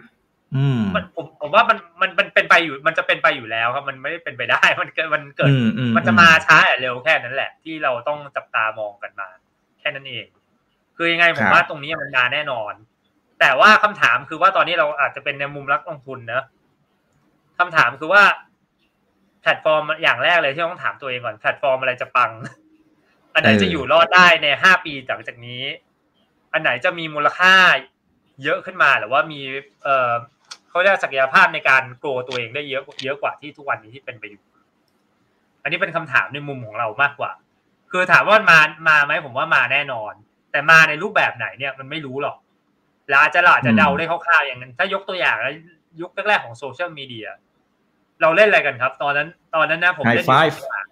ไฮไฟใช่ไหมแล้วก็มีถ้าเป็นคนไทยจะเล่นไฮไฟเยอะ ผมมีทั้งไฮไฟแล้วก็มีอันหนึงเรียกว่า Friendster นี่ไม่รู้คุณเอกเคยได้ยินหรือเปล่าอืมคือมันจะเคมายได้ยินครับแต่ไม่ถ้าไม่เคยเล่นอืมอเมริกาเขาจะเล่น MySpace กันช่วงนั้นอ๋อครับ มันก็จะเป็นสามอันแต่ปรากฏว่าสามอันเนี้ไม่มีใครเป็นไปไหนเราไม่รู้ทุกวันนี้ ใช่ ไปไหนเราไม่รู้อะเฟซบุ๊กมาแทนหมดครับใช่ไหมคือเราเราเราอาจจะมองว่ามันเป็นอะไรที่เสี่ยงก็ได้คืออาจจะแบบทั้ง Decentraland Axie หรือว่า Sand เนี่ย ไม่เกิดเลยก็ได้ แล้วมีแพลตฟอร์มอีกอันหนึ่งขึ้นมาเนี่ยอ่าเกิดขึ้นมาแทนแล้วก็แซงทุกที่ทุกคนออกไปเลยก็ได้เหมือนกัน เป็นไปได้ทุกวันนี้เราแค่รู้แค่เรื่องของ Decentraland กับ Sand เนี่ยถ้าเป็นโลกเสมือนจริงแล้วอาจจะมีอีกสองสามอันนะครับที่ดังๆอยู่ แต่เราจะตอบไม่ได้หรอกว่าใครจะเป็นที่หนึ่งอันนี้มันยาก แต่ถ้าเป็นความเห็นของพี่ซันเจคิดว่ามันขึ้นอยู่กับปัจจัยอะไร ว่าไอคนที่มันจะอยู่รอด หรือจริงๆแล้วสามตัวนี้อาจจะไม่รอดอาจจะมีตัวใหม่ขึ้นมา คือผมว่าเรื่องแรกเลยคือเรื่องของ innovation ครับ แล้วการคือเราต้องดูการตอบโจทย์ก่อนว่าคนเข้าไปในแพลตฟอร์มพวกนี้เขาต้องแสวงหาอะไร สิ่งที่มันผมเป็นห่วงของเรื่องของ Decentraland หรือว่า Decentraland นี่อาจจะเป็นห่วงนิดนึงในมุมส่วนตัวนะ เพราะว่าเราถ้าเราดูแพลตฟอร์มการใช้งานอย่างอย่างยกตัวอย่างของ Facebook ก็ได้ตอนเริ่มต้นนะครับ Facebook เขาไม่ได้ offer ทุกอย่างให้ทุกคนในตอนวันวันที่หนึ่งที่เขาเริ่มต้นนะ Facebook พูดอะไรวันแรกคือเขาบอกว่าเขาจับตลาดแค่เป็นนักศึกษาอยู่ในมหาลัยไอ้ฮาร์วาร์ดหรือสแตนฟอร์ดน่าจะฮาร์วาร์ดมั้งหรือสแตนฟอร์ด Harvard เป็นมหาลัยที่อยู่ในเครือแบบ Ivy League แล้วกันพูดง่ายๆอะเป็นมหาลัย elite หน่อย ก็คนที่ถ้าคุณไม่อยู่ Ivy League เนี่ยคุณจะไม่สามารถเข้า Facebook ได้ แล้วพอมันพอ Ivy League student เริ่มเข้ามาเยอะๆมันกลายเป็นอะไรกลายเป็น network effect ขึ้นมาว่าอ่ามหาลัยอื่นๆทั่วโลกเนี่ย คุณก็ใช้อีเมลของคุณแล้วสมัครได้ตอนนั้นผมจำได้ผมสมัคร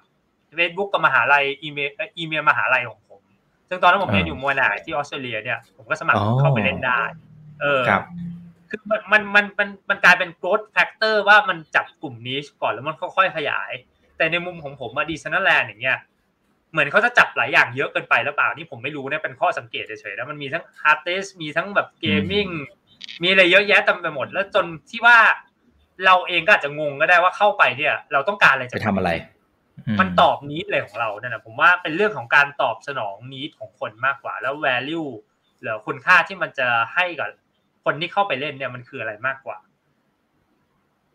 ซึ่งถ้าอืมถ้ามองอีกมุมหนึ่งแล้วผมมองว่าโอเคมีเอ่อคล้ายๆโลกเสมือนเนี่ยโฟกัสไปเลยที่เรื่องของ digital art เนี่ยเราก็รู้เลยว่าเรานึกถึง digital art ปุ๊บเราเข้าแพลตฟอร์มนี้จบ เรานึกถึง digital game ปุ๊บหรือว่าเป็นแบบ fantasy world ขึ้นมาในแนว Second Life เนี่ยเออเป็นเหมือน The Sims แล้วเราเข้าแพลตฟอร์มนี้มันจะแบบตอบโจทย์คนละอย่างกันนะครับ ผมว่ามันจะเป็นเอ่อคล้ายๆลูกเล่นหรือ tribal เอ่อ customization ของแต่ละแพลตฟอร์มมากกว่าว่าเขาจะจับ กลุ่มตลาดไหนได้ก่อนและเร็วที่สุดมากกว่า ซึ่งตอนนี้ยังไม่ค่อยยังของ Sand ก็ยังไม่เห็นเลยว่าจะเกิดอะไรขึ้นมาใน Sand Sandbox เนี่ยครับมีแค่เปิดประมูลประมูลซื้อขายที่ดินกัน แล้วคนก็ไปขายไปซื้อกันเยอะแยะเต็มหมดอย่างบริษัทยักษ์ใหญ่อย่างมี Coke ก็ไปซื้อแล้วบ้างในในใน The Sandbox เนี่ยมีของ Binance ก็ไปซื้อ ผมเห็นอยู่แวบๆอย่างเงี้ย แต่ผมก็ยังงงอีกเหมือนกันว่าผมยังไม่เห็นยังไม่เคยเข้าไปเล่นเลย แล้วมันจะเอาไปใช้ทำอะไรว่า user มันจะมาจริงๆหรือเปล่า อย่าง Decentraland มันมันดูใหญ่ๆจริงนะครับ มันดูน่าสนุกดีแต่ว่า อย่างผมไปเล่นอาทิตย์หนึ่งเนี่ยผมก็ไม่ได้ติดว่าต้องกลับเข้าไปเล่นใหม่ คือ key factor ของผมที่มองอะคือว่ามันแพลตฟอร์มพวกนี้มันมีอะไรดึงดูด user ให้อยู่กับแพลตฟอร์มเขานานได้ขนาดไหนมากที่สุดอย่างถ้าถ้าเราดูเรื่องใช่ อย่างถ้าเราไปดูธุรกิจแบบปัจจุบันก็ได้ อย่าง Netflix เขาบอกนะเขาไม่ได้แข่งกับ media เจ้าอื่น แต่เขาแข่งกับเวลานอนของคน เขาต้องการดึงเวลานอนเนี่ยสังเกตว่าตอนเราดู Netflix เนี่ยผมโดนดึงเวลานอนทุกครั้งเลย ติดซีรีส์ครั้งนึงเนี่ยตีสามตีสี่เนี่ย ตื่นมาเป็นซอมบี้ที่ไม่รู้ทำไง คือมันตอบมันมันตรง vision ตามที่เขาต้องการจริงๆไงเขาไม่บอกเขาไม่ได้ไปสู้เลยกับ traditional channel อื่นเขาบอกเขาสู้กับเวลานอนของคน แต่อย่างเนี้ยแพลตฟอร์ม Decentraland หรืออย่างอื่น อะไรก็ว่าไปเนี่ย มันจะมันจะดึงดูดคนด้วยอะไรเนี่ยผมว่าเป็น key factor ที่สุดแล้ว ที่ที่จะตัดสินว่าตัวนี้จะเป็นตัวชนะหรือตัวแพ้ครับ แต่ตอนนี้พี่สันเจตอนนี้เราก็จะเห็นพวกบริษัทเทคโนโลยียักษ์ใหญ่อะมันเริ่มลงสนามเกมมากขึ้นนะ Microsoft ก็ไล่ซื้อแบบโอ้โหซีรีส์แบบมาอยู่ในเครือของเขาเยอะมาก Google ก็ทำ Apple จริง ๆ ก็มีหรือแม้กระทั่งล่าสุดอะที่พี่สันเจนะยกตัวอย่างเมื่อกี้ Netflix เขาก็เริ่มบอกว่ามี vision ใหม่แล้วบอกว่าเดี๋ยวจะมาทางเกม เป็นแบบอ่าโอเคคนที่ subscribe อยู่แล้วก็อาจจะไม่ต้องจ่ายเพิ่มอะไรก็ตาม แต่แต่เราเห็นแล้วว่าเอ้ยตัวใหญ่ๆก็มาทางนี้หมดเลยเนี่ยนะครับหนึ่งคือมันสะท้อนให้เห็นอะไรทำไมพวกบริษัทเทคโนโลยีถึงลงสนามนี้ แล้วอย่างที่สองคือถ้าไอ้พวกบริษัทเทคโนโลยีพวกนี้มันแค่คลิกปุ๊บมาทำเกมพวกนี้ชนกับนี่แหละ Decentraland Sandbox Axie มันสู้ได้ไหม คือผมว่านะครับมันมันเราต้องย้อนกลับไปดูอดีตจะสอนเราบางอย่างเสมอ คือว่าเรื่องของการที่ disruption อย่างเงี้ยครับคือถึงแม้บริษัทพวกนี้มันเขากลายเป็นยักษ์ใหญ่แล้วเนี่ย คือความเป็นสตาร์ทอัพของเขาก็หายหายไปถูกไหมครับ ผมมองอย่างนั้นมากกว่า คือพอ Facebook กลายถึงระดับ Facebook มันก็จะมีเรื่องของ structure อะไรเยอะแยะเต็มไปหมดขึ้นมา แล้วการที่เขาจะหา niche market แล้วตัวตัวอะไรใหม่ๆเนี่ยเขาก็จะมองเรื่อง mass มากขึ้นละหรือว่าการสร้าง value ให้คนที่อยู่ในแพลตฟอร์มเขา แต่การที่เขาจะมา disrupt ตัวเองเนี่ยผมมองว่ามันจะยากกว่า แต่ถ้าเทียบกับมุมของสตาร์ทอัพเล็ก ๆ เลยเนี่ย เป็นบริษัทที่ตั้ง Sandbox หรืออะไรก็ตามเนี่ยเขามองว่าเขามีอะไรที่จะเสียน้อยกว่าแล้วกัน คือเขาทุ่มหมดตัวนั่นแหละเขาก็โฟกัสไปเลยในจุดนี้ผมว่ามันมันก็จะเป็นอารมณ์ที่ว่าเหมือน ผมคิดว่าสุดท้ายแล้วก็จะเป็นบริษัทใหม่ๆที่จะเข้ามาอาจจะตอบโจทย์เรื่องของพวกนี้ได้ แต่อาจจะมีตอนหลังก็คืออาจจะมีเรื่องของเนี่ยอย่างดูดูง่ายๆเลยครับ ตอนที่ Instagram เขาเริ่มฮิตมาใหม่ๆ เขาก็ใช้เวลาสุดท้ายเขาก็โดนเทคโอเวอร์อย่างเงี้ย ซื้อเลยแล้วก็จะเป็น Snapchat ก็เหมือนกันอย่างเงี้ยหรือบางครั้งเขาพยายามทำแข่งนะเขาก็ทำแข่งไม่ได้เขาต้องไปซื้อคนอื่นเหมือนกัน ผมว่ามันจะเป็นสุดท้ายก็คือ แทนที่เขาจะทำเองเขาก็ต้องยอมไปซื้อคนอื่นนั่นแหละ ก็อาจจะเป็น exit strategy ของบริษัทสตาร์ทอัพพวกนี้แล้วกัน ผมอาจจะตอบไม่ได้ว่าใครจะเป็นที่หนึ่งแต่ที่เราเห็นได้ชัดเจนเลยเนี่ย ทุกคนลงทุนกับเรื่อง augmented reality หมดแปลว่าอะไรก็เทรนด์นี้มันมาแน่นอน มันจะมาในวิธีไหนแล้วใครจะเป็นผู้ชนะเนี่ยมันอีกประเด็นหนึ่งมากกว่า อืมคือถ้าเราดูหัวเทรนด์ใหญ่เนี่ยเราเห็นแน่ชัดเลยว่าเทรนด์พวกนี้ digital world metaverse เนี่ยมันมาแน่นอน แต่ว่าเราแค่อาจจะยังไม่รู้ว่า ใครจะเป็นเบอร์หนึ่งหน้าตาตลาดตรงนั้นจะเป็นยังไง แล้วก็ way of monetization มันจะเป็นยังไงด้วย ใน term of revenue revenue สี่วิธีทำตังค์ business model ต่างๆอย่างเงี้ยคืออย่างอย่างคุณสัตยานาเดลล่านะครับที่เป็น CEO นะครับของของ Microsoft เขาบอกเขา all in เขา all in กับเกมอะคือแบบมีเท่าไหร่จัดเต็มอะแล้วเราก็เห็นเขาทำอย่างนั้นจริงๆนะพี่สันเจคือคือไล่ซื้อแบบโอ้โหแหลกอะเหมือนพี่สันเจบอกเมื่อกี้เป๊ะเลยอะแต่เขาแบบโอ้โหซื้อแต่ละดีลเป็นหลักแบบพันล้านหมื่นล้านอะไรเงี้ย นี่มัน คือถ้าเป็นถ้าเป็นในมุมของของสมมุติว่าพี่ซันเจลองลองลองนึกว่าตัวเองเป็นเนี่ย CEO ของพวกบริษัทเทคโนโลยีเนี่ย นั่นแปลว่าเขากำลัง bet ว่าไอสิ่งที่เขากำลังทำอยู่เช่นพวกโซเชียลมีเดียเนี่ยมันมันอาจจะสุดท้ายเนี่ย มันอาจจะไม่ตอบโจทย์คนยุคหน้าหรือเปล่า แต่มันจะต้องเป็นเกมก็ได้ครับอย่างเงี้ยก็เป็นไปได้เหมือนกันใช่ไหมอืมใช่ มันก็กลายเป็นว่าอาจจะ Facebook ในอีกสิบปีต่อไปเนี่ยอาจจะพูดถึงว่าเหมือนที่เราพูดถึง Hotmail เลยตอนนี้หรือว่าเป็นFriendster สมัยนี้ก็เป็นไปได้ทุกอย่างก็เกิดขึ้นได้ครับในโลกเทคโนโลยีเนี่ยผมมองกันมากกว่า ซึ่งอยู่ที่ว่าตัวแพลตฟอร์มนั้นน่ะจะ adapt ยังไง แล้วก็สร้างคุณค่าให้คนมากมายมากขึ้นยังไงมากกว่า อย่างเนี้ยถ้าเราเห็นเอ่ออย่างของ Clubhouse ที่เราเห็นเนี่ยเปิดขึ้นมาไม่กี่ เดือนใช่ไหมกลายเป็น user นี่กลายเป็นไม่รู้กี่กี่ล้านคนแล้ว แล้วตอนนี้เขาก็กำลังดู ไม่รู้เขาโดนซื้อไปแล้วผมจำไม่ได้แล้วน่าจะน่าจะมีโดนแล้วโดนโดนเรื่องเนี้ยแต่พอพอเขาไม่ขายแล้วเขาทาใช่ไหมก็เราเห็นได้ชัดเลยทวิตเตอร์ตอนนี้ก็เริ่มทำได้แล้วอย่างเงี้ยทวิตเตอร์ก็เริ่มคุยกันได้แล้วต่อไปเดี๋ยวแพลตฟอร์มแพลตฟอร์มอื่นก็ทำตามครับแค่นั้นเอง คือถ้าถ้าเราไม่ถ้า founder ของบางบริษัทเนี่ยเขาก็ไม่ยอมขายเขาก็โดนก๊อปแล้วก็ทำแต่การก๊อปแล้วทำเนี่ยเขาจะต้องดูก่อนว่าแพ ลตฟอร์มเขาเนี่ยคนยังติดแพลตฟอร์มเขาอยู่หรือเปล่าแล้วกลับมาใช้เพราะอะไรมากกว่า ซึ่งถ้ากลับไปเรื่องของ gaming อะถ้ามุมมองผมผมนะครับ ก็คือว่าเอจุดเปลี่ยนของผมว่าอันนี้อันนี้อาจจะเป็นอีกจุดเปลี่ยนใหญ่ ๆ ของตัวอุตสาหกรรมเกมเลยก็ได้ ซึ่งอุตสาหกรรมเกมในสมัยก่อนเราจะเห็นว่าคนสร้างเกมเนี่ยได้รายได้จากอะไรครับ ก็อย่างมากก็คือเป็นการขายเกมเนอะถ้าส่วนใหญ่เลยหรือว่าขายไอ item ในเกมจริงเขา คนสร้างก็ไม่ส่วนใหญ่ไม่ได้ขายเองหรอก เน้น player ให้มาซื้อจับจ่ายให้สอยเอ่อสินค้าในเกม คือตอนนี้เราอาจจะในยุคต่อไปเนี่ย มันน่าจะมี game economy ออกมาด้วย คือสมมติเรานึกสภาพเราจะสร้างเกมอะไรทุกอย่าง เราก็ต้องคิดเรื่องของเศรษฐศาสตร์ในเกมของเรา แล้วก็สุดท้ายอาจจะกลายเป็น currency หรือกลายเป็นคริปโตเคอร์เรนซีที่อาจจะมาเก govern เกมของเราอีกทีหนึ่งก็ได้ แล้วส่วน developer ของเกมพวกนี้เขาก็ไม่ได้ได้แค่ค่าการขายเกมอย่างเดียว อาจจะ เปลี่ยนโมเดล business ธุรกิจเกมกันเลยก็ได้ว่าเกมทุกอย่างทุกเกมเนี่ยในอนาคตเป็น free game แต่ว่าเราต้องจับจ่ายใช้ใช้สอยสินค้าในเกมต่างนึกสภาพเราไปเล่นแบบพวกเออผมชอบเล่นพวกเออฟีฟ่าอย่างเงี้ยฟีฟ่ามันก็มีการซื้อขายการ์ดอยู่แล้ว แต่ว่ามันยังค่อนข้างยากแล้วมันเสียเวลามาก ผมก็นึกอยู่ในใจตลอดเวลาเลยว่าโอ้ถ้าฟีฟ่าทำเป็นบล็อกเชนปุ๊บนะ แล้วก็ไม่ต้องบล็อกเชนอะไรมากมายก็แค่ ให้ผม trade การ์ดมันได้อะโดยที่ว่า ผมเก็บแล้วก็ทำอะไรใน wallet อะไรสักอย่างก็ได้เนี่ย มันจะทำให้ชีวิตผมง่ายขึ้นมาเลย เยอะมากขึ้นเลยแต่ว่านึกสภาพถ้าเป็น pro FIFA player เนี่ย สามารถเก็บแต้มแล้วแต้มนี้เอาไปแลกเป็นเงินได้เนี่ยเอ่อ potential นี่มันคือมหาศาลเลยผมว่า ผมว่ามันจะเป็นแบบอันคือแอคซี่เนี่ยขนาดแอคซี่เนี่ยผมมองว่า คนที่ทำ Axie ก็มาจากพื้นฐานเกมโดยตรง แต่ว่าคือเป็นเกมแรกๆที่โชว์ให้โลกเห็นนะครับว่า คนสามารถหารายได้ได้อย่างจริงจัง แล้วก็มีการการเล่นเกมอย่างสนุกสนานได้ด้วย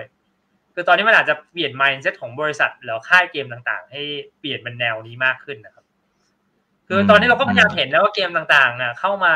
เกมที่ไม่ไม่ได้คนที่มีประสบการณ์ทำเกมจริงๆหรอกเข้ามา แล้วก็ทำเกมแบบ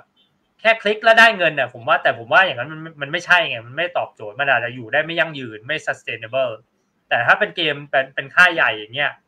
คุณเขามี product อะไรเยอะแยะเต็มไปหมด อันนี้อาจจะเป็นหนึ่งในการเปลี่ยน revenue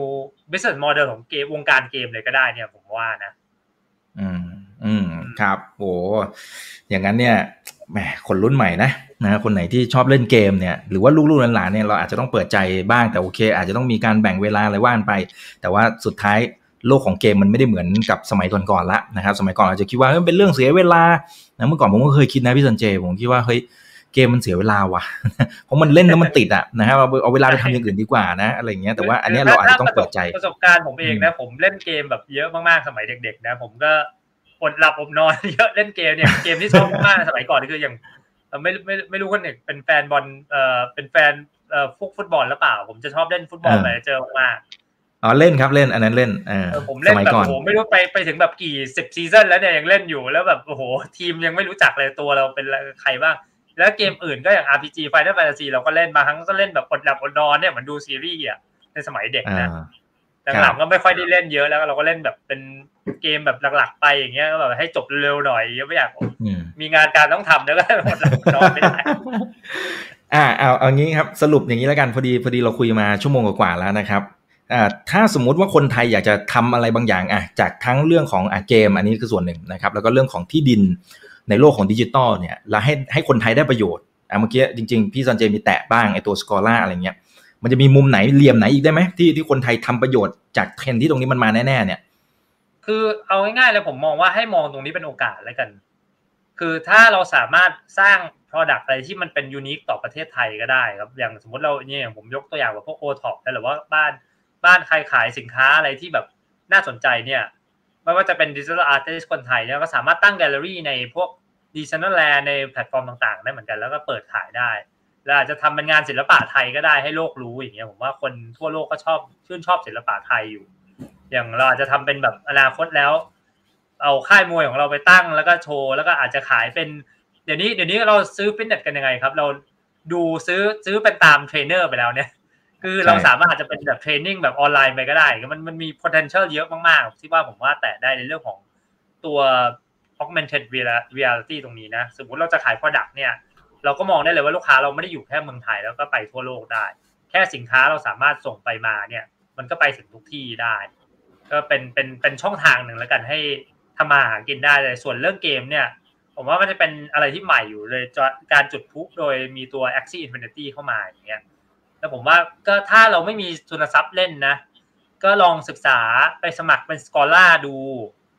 เอ่อพอเราได้สกอล่าบางที่แล้วก็ลองเล่นดูชอบไม่ชอบนั่นอีกเรื่องหนึ่งแต่มันก็มีเกมอื่นอีกมากมายแล้วที่ว่าเป็น play to earn model แต่ว่าไม่ต้องใช้เงินเยอะก็มีเหมือนกัน ซึ่งผมว่าอาจจะต้องเปิดใจเรียนรู้กันไปครับบางคนนี่ผมเห็นยังตกใจมากเลยว่า พอผมพูดพูดเรื่องนี้ให้แบบคนอื่นฟังเนี่ยเขาก็ชอบมาหาว่าผมแบบเวอร์แล้วเปล่ามันจะเกิดขึ้นจริงเหรอเนี่ย ผมก็โดนโดนคนพูดอย่างนี้มาทุกทุกทุกยุคสมัยครับ ตั้งแต่ผมลงทุนในบิตคอยน์ยุคแรกๆแล้วตอนที่ผมบอกเอ่อที่บ้านผมอยู่นี่อ๋อกำลังซื้อที่ดินออนไลน์อยู่แล้วตอนนี้กำลังสร้างทีมเกมอยู่ให้จ่ายเงินคนเล่นเกมแล้วเขาบอกไอ้นี่อันนี้ทำอะไรบ้าๆอีกแล้วทำไมคนจะไปเล่นจริงๆอะคนจะได้เงินจริงๆว่าจากการเล่นเกมผมก็ต้องค่อยๆอธิบายไงผมว่ามันอยู่ที่การเข้าใจมากกว่า ว่ากลไกของเกมมัน work ไง แล้วก็การได้เงินขึ้นมาเนี่ย มันได้มาอย่างไงในเกม ใช่ แต่ตอนนี้มันพิสูจละ มันพิสูจน์แล้วว่ามันทำได้จริงนะฮะ อยู่ที่เราจะเปิดใจแล้วก็ศึกษามากน้อยแค่ไหนยังไง ถ้าอยากจะติดตามพี่สันเจมีช่องทางไหนบ้างครับ เนี่ยหลายท่านชื่นชอบ ของผมก็มีเป็น Facebook Page ของตัวเองส่วนตัวอยู่แล้ว อาจจะอัปโหลดบ้างไม่บ้างก็แล้วแต่อารมณ์นะ ไม่ได้รับโฆษณาอะไรก็ ก็เข้าพิมพ์ชื่อผมได้เลยครับสัญชัยป๊อปลี่หรือสันเจป๊อปลี่ก็ได้ครับ แล้วก็ถ้าเรื่องของบริษัทเราก็ติดต่อติดตามใน Facebook ของ Crypto Mind Group ได้ตลอดครับ แล้วก็จะมีเครือข่าย KOL ของเราที่แบบ จะให้ความรู้ไปเรื่อยๆนะครับ ในเครือบริษัทเราครับครับครับอะไปกดไลค์ไป follow กันได้นะครับ อันนี้มันคือโลกแห่งอนาคตที่จะมาเปลี่ยนแปลงนะครับ ทั้งวิถีชีวิตนะครับ ในชีวิตประจำวันของเราโลกการลงทุนการประกอบธุรกิจต่างๆนะครับ แต่คำว่าโลกอนาคตคือมันเกิดขึ้นแล้วนะ มันกำลังเกิดขึ้นณตอนนี้อยู่นะครับ อยู่ที่ว่าเราเปิดใจศึกษาเร็วแค่ไหน ถ้าศึกษาช้าถ้าโลกมันหมุนไวไปปุ๊บโอ้โหเราตกรถไฟขบวนใหญ่เลยนะครับ อาละฮะวันนี้ขอบคุณพี่สันเจมากอ่าครับครับเชิญครับทิ้งท้ายครับว่าในในยุคนี้พี่คุณเอกพูดถูกครับคือว่าเรา คือห้ามตกรถนะครับในยุคนี้คือต้องมันศึกษาอะไรเรื่อยๆ โดยเฉพาะในช่วงนี้นะเป็นช่วงเปลี่ยนถ่ายของโลกเศรษฐกิจแล้วกันผมว่าจากสู่ traditional economy เป็น digital economy อย่างแท้จริงนะครับ ผมก็อยากให้คนศึกษาเรื่องของ blockchain cryptocurrency AI หรือว่าเทคโนโลยีใหม่ๆให้มากสุดเท่าที่ทำได้แล้วกัน ครับครับ ครับผมขอบพระคุณมากครับพี่สันเจสนุกมากครับมากครับครับไว้เดี๋ยวขอความรู้เพิ่มครับครั้งหน้าจะเป็นเรื่องไหนเดี๋ยวรอติดตามกันด้วยนะครับ อย่าลืมนะครับว่าเริ่มต้นวันนี้ดีที่สุด ขอให้ท่านโชคดีและขอมีสุขภาพในการใช้ชีวิตนี่คือถามทันทีโดยเพจ ถามอีกกับอีกกับผมอีกวันพดครับ วันนี้ลาไปก่อน อย่าลืมดูแลสุขภาพด้วยนะครับ สวัสดีครับ